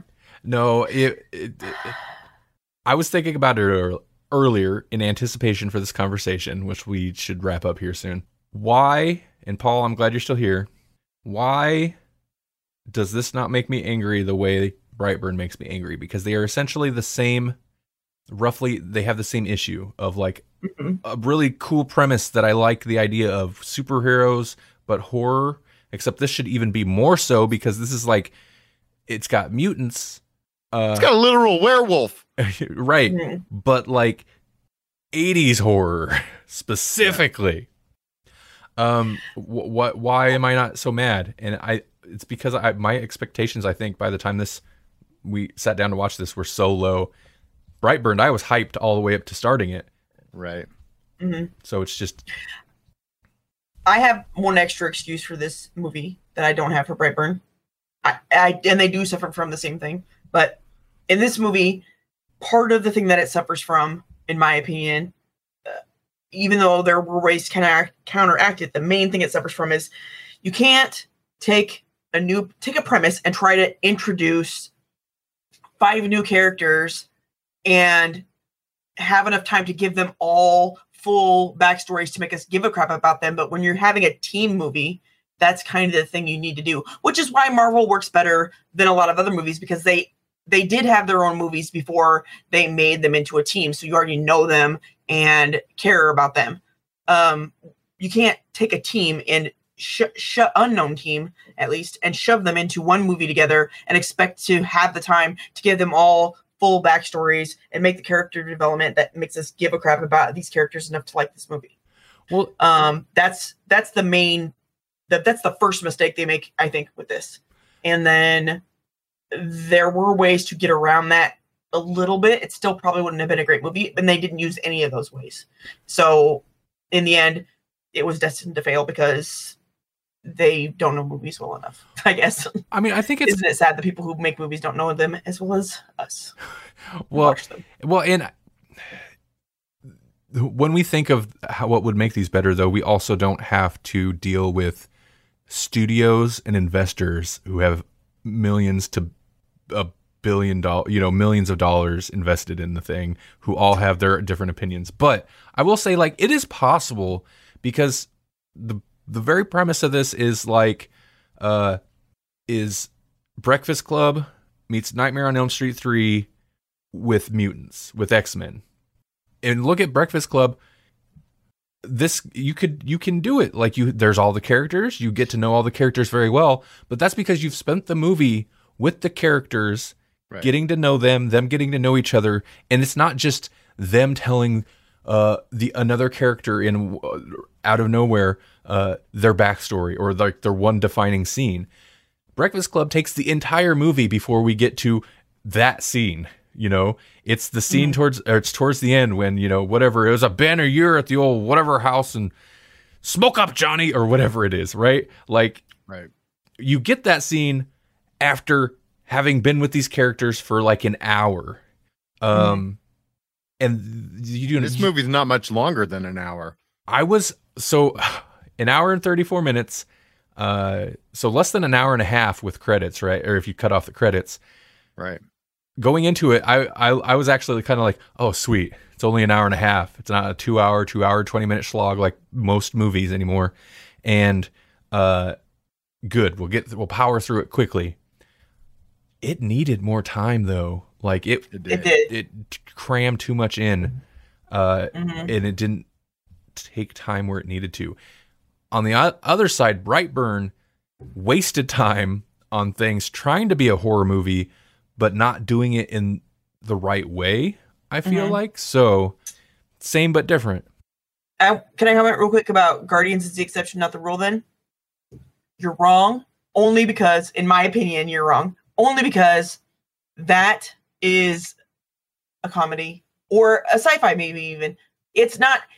You can't. You don't have to care as much about people that make you laugh. Maybe uh, no, I, that's not the right way to put it. It it's a it's just a different setup. You know, if you're in a horror movie, either you're there to die or we have to care about you you know or, or even better both this was i guess a young adult movie but it should have been a horror movie and in the horror movie setting we should either they should have died right away which none of them were going to i guess because they're the the mutants, then they should have had extra people to die, or you know they needed to develop them more, or otherwise it's it's not going to be a memorable or good movie, in my opinion. They could have had Beak there. They could have just killed Beak. I don't know who Beak is, but I agree with you. Yeah. Guardians does have some advantages. One of their characters only says one line That's true. over and over. So, you know, Yeah, and that's the one they killed off. So, sorry. no backstory. There you go. and this wasn't written by James Gunn. So, Right. That's clear. not to say James Gunn can do no wrong. I'm sure he can. But Slither. Slither is the movie, dude. Every time, like, James from James Gunn, director of Guardians of the Galaxy, blah, blah, blah. And every time, you know, when he's involved in a new movie, every time he was loosely involved with Brightburn. Now that he, Was he? pro- he was a producer. Oh, was he? Now that I re- recall, his name was attached to that. That's part of the reason I was super excited. But he Slither is amazing though. that's the thing, though. Every time I see one of those commercials, I'm like, forget those movies. You put Slither on that list. Yeah, Slither. but not enough. I don't think enough people have seen it, which is a travesty. Um, no, Slither is amazing. your typical soccer mom isn't gonna be like Slither, sweet. They're gonna be like, oh, Guardians of the Galaxy with the funny raccoon.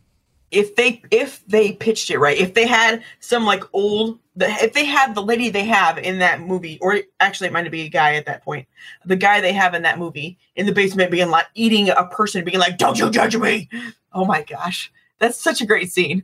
Ugh. So our review of New Mutants is go watch Slither, just because. Really? Yeah. yes, And eh, heck, while you're at it, you might as well watch uh, uh, Nightmare on Elm Street 3. Yeah, Might get a more It is- cohesive idea here.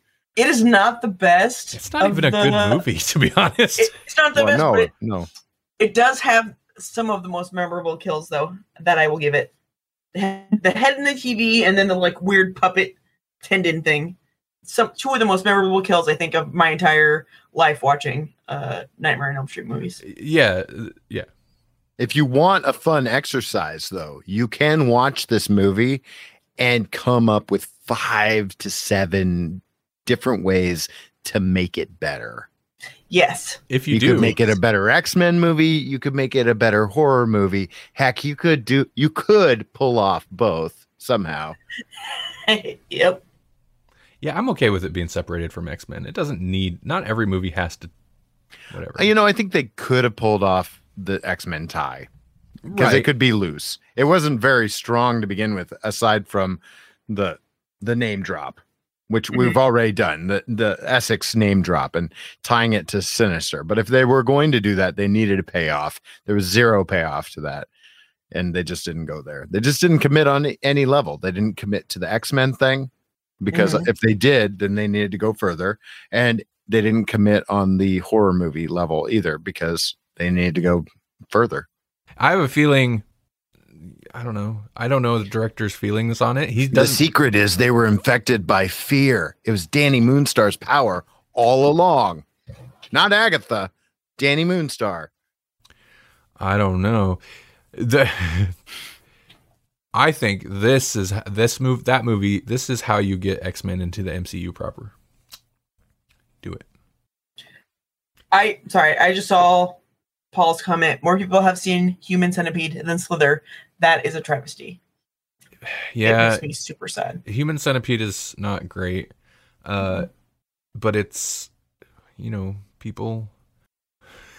There's not. It's people. There's nothing I can say that Exactly. There's just nothing that- that's that's a very good description of it. It's people. they should re they should reshoot the movie, but in the style of Scooby Doo, and they unmask Sinister at the end. oh God. Uh, so, in short, I think that's our show. Hey, real quick, if you guys want to do a solid and also get yourself some comics, uh, I got a new Humble Bundle link for you. We are a Humble partner. This is not like a paid spot, but I do have an affiliate link that if you click it, we might get a couple, a couple, a couple pennies off of that purchase. Interestingly, Jesse, not to sidetrack too long because I really want, you know, don't want this to go two hours. I bought a Humble Bundle the other day, as I messaged you about. Yeah. I could not choose. I couldn't find. I couldn't the slider deal. where you you can change the You amount that have goes. to un, um, when you go down to the bottom of the page, you have to. There's, there's a little arrow that says, uh, the, and you have to click it, and it will expand it, and Right. then you can do the slider. I could, So they hid the slider. You have yeah, to. I like- couldn't find it anywhere. I Wow. Hmm. Anyway, a user error probably. But uh, if you go to this link and click and get yourself the new and classic D&D by IDW Comics Humble Bundle, uh, we'll get we'll get a little bit out of it because this is an affiliate link. Um, so yeah. Anyway, the Humble Bundle is uh, D&D Comics by e- by IDW, and it's uh, and it says new and classic and i was looking through some of the titles so i'm also assuming that includes stuff maybe published previously to whenever idw got the license i don't know how long they've had the license um, it's got a bunch of dragonlance classics dragonlance chronicles dungeons and dragons um forgotten Any realms Forgotten classics. Realms titles in there, I'm sure. yep yep Yep. Some Drizzt Do'Urden. a whole bunch of stuff and it's the usual humble bundle thing they got a bunch of tiers if you pay you know like a, a buck you get several more than 10 bucks you get a bunch more like it's it's humble bundle it's comics uh so and this one supports hasbro children's fund hmm and uh, it is going till for about 17 more days from the time of the stream. Uh, I think it ends about May 2nd. Um, so hit up grawlixpodcast.com slash IDW bundle. It's G R A W L I X podcast.com slash IDW bundle. Or if the redirect's not working for you, just go to our website and scroll down and find the Humble Bundle link, uh, like the banner. It'll just take you to the Humble Bundle main page. You can find it from there. Yeah. That's it. All right. I've randomly decided we're doing ad spots for Humble Bundle now. Uh, yeah, that's Jesse, what's are, happening. You, are, are you wearing a fingerless glove? Uh, it's my tendonitis glove. Nope, you gotta, you gotta say it cooler than that. Sorry. He is from Breakfast Club now. Yeah, I am. Yeah. Ooh. He's gonna tell us a story about how Gee, Dad. Pop- how Papa Kiefer Uh, threw a carton of cigarettes and Oh, said, oh "Smoke my up, God. Jesse." My my dad, he'd be like, "How was your day? Did you did you do uh did you do basketball after after school? Yeah, Did you like basketball? Oh, you do.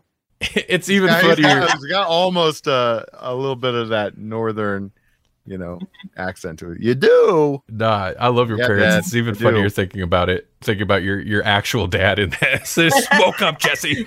Oh my god. Yeah. uh, All right. Anyway, that's all I got. Melanie, yeah. what should we be amazed about? Oh, you should be amazed about a study that was done um, by Professor Tom Denson of University of South Wales and others um, that discovered that the more abusive tweets targeting women an area has, the more domestic violence arrests it will have the following year, which I find amazing. It's not because it's not that a lot of domestic abuse in an area will create um, misogynistic behavior. It's that misogyny, misogynistic behavior predicts approximately a year in advance domestic abuse. That is crazy to me. I never would have expected that, but that's what these these studies are showing is that yeah, if you see uh posts that um Like misogynistic Are- tweets and posts and social media and, posts. yeah and things that are you know denigrating to women. Oh and not just women i'm sure um uh, probably the lgbtq community also.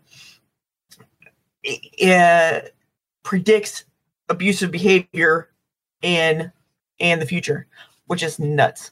Um but they they are putting uh, and a lot of times i think not that this isn't a useful use of science um but sometimes i'm like but why? But in this case i i was kind of impressed. They're like we're using this to pre- uh, these predictions. They're using that to focus funds for um, abuse shelters and uh, social services and therapy to funnel more to funnel extra funds into areas where they can see that it's going to be in the future because of these tweets. And that's a pretty awesome use of uh of science in my opinion So you're saying there's going to be a lot of. uh I should just stop. You're, you're you're saying that there's going to be a lot of like shelters and stuff just randomly popping up around the Mar-Lago uh, resorts. Is that was happening soon? He can't tweet. yeah Um, probably So, uh, this Not anymore. It, it takes a year. She just. oh, said you're right. You're it's right. predictive. No, this is Yes, this It is. I like, there's a comment. Uh, no, go on. From, from what you're like. You can see it. You can see it. Uh, so Oh, he's going to get political. this isn't this isn't the normal. Maybe I should have had you go with the spider music web, the spider web music story, but uh, it's not the usual. Are you? Aren't you amazed? Because it's like, aren't you amazed when there's a lot of misogynistic tweets? Oh, people gonna get beat in a year. So it is interesting, though. It's an interesting. Okay. i'm sorry So no, Oh. it was interesting to me because it's a social media thing, and I don't know why that. It's just it's it's interesting to me, but it is weird because I would assume because when I when you had first told me this before, I was like, well, duh, there's gonna you know yeah. Uh, there's a more like an area that there's more abusive men. There's going to be more misogynistic tweets or posts, but you pointed out like it's no, it's not that. It's that when there's an up, uptick a year later, there's an actual uptick in the violence. Like, and when Mhm. there's an uptick in abusive posts, it, there's a delay, and then it reflects in real life, and that's very strange because it's like, so is that just an indication of things are brewing, or is that like an influence from social media on the real Mhm. world? Like, I- how does the reflection go? You know? Mm-hmm.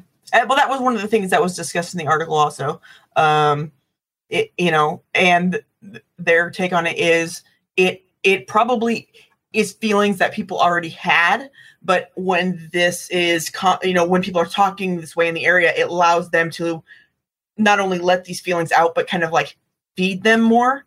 It's kind of like uh, you know the New Mutants and their uh, evil bears. It, it, there's two bears inside of you. The one you feed, the misogynistic wife beating one. If you feed that bear, then you're going to go beat your wife. It's like that, you know. Don't feed the uh, domestic Don't abuse don't feed bear. that bear. That's Yeah, don't- bear. Don't feed the domestic abuse bear, please. Uh, Feed Pooh Bear. All he wants is honey all the time. Well, I, Yeah. I feel like after this, these last you four, four and a half years, the term has been thrown around so much that it's almost a triggering to cer- a triggering term to certain people. But embolden, I guess, yeah, like Right. the the the posts Uh, like, normalized. gets out there and Yeah. circulates and circulates till finally people are like, ah, I don't know. yeah. No, yeah, I would agree with that. Not to make light of that, okay? That's No. listen. If, anytime we get serious, you got to realize this is how we handle it. This is how we handle Dark humor. dark. That's how I live. dark stuff is with humor. So, yeah, that that is interesting. It's weird. Mhm. It's unfortunate, but it is cool that they are able to then funnel uh, the funding to certain areas that will probably need it. Yeah, because like like I was saying uh, to Randall when I first discussed it to him, it's not um, Bad Tom Cruise Cruise music movie. What is it? Yeah, I was gonna say it's like it's like Minority Report. It's not Minority Report. You can't say these people are going to, you know, commit crime. Let's go arrest everybody. It, it, you can't do that. So you have to wait for it to happen and then just, you know, deal with the fallout of it. Um, Kaz. This seems this well okay listen you might i think you have to like rewind about an hour hour and 20 Well, to most get of to this the- was not serious at to all. get to the Mortal Yeah. Kombat stuff. We throw we throw a little curveball at the end of the stream. We're about to wrap the stream up. They they say this seems an entirely too serious subject for something with Mortal Kombat in the title. That's fair. but you don't know how serious we take Mortal Kombat either. So right. Wow. I'm sorry. Just kidding. Okay, Uh, they're right though. I'm sorry. Yeah. I pushed it this way. We were going to do a fun story about spider webs and how vibrations and music and blah blah blah you can talk to spiders, but you know what? That seems more serious to me. I don't want to talk to a spider. so Yeah. All right. Okay. Anything else, guys, before we get out of here? I'm good. Okay. Thanks for listening. Thanks for watching. Future podcast listeners, thanks for listening. If you ever miss a stream, you can always check the replay the following week at grawlixpodcast.com. It's G R A W L I X podcast.com. Or find the Grawlix podcast on all the regular podcast directories. You know, we're everywhere. We're everywhere. So Mhm. till then, I guess, till next week. we'll be back next week, Thursdays, 8 p.m. Central Time. Thanks for watching. Yep, it was lovely. Don't feed the bear. No. Watch old movies. Thank you for listening to Grawlix Nights, the Grawlix Podcast live show. Be sure to check out our weekly live streams available at grawlixpodcast.com slash live. Currently, we stream Thursdays at 8 p.m. Central Time on Facebook, YouTube, and Twitch. For links, once again, go to grawlixpodcast.com slash live.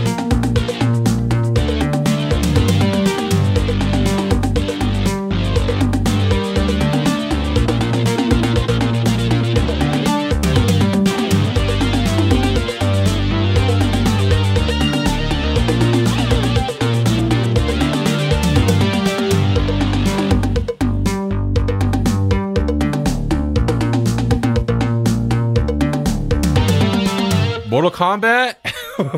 What's going on here? Talk about domestic abuse? No, Okay. go on. I said something good is going to happen. yes, yes, Right. I'm going to make it political and weird.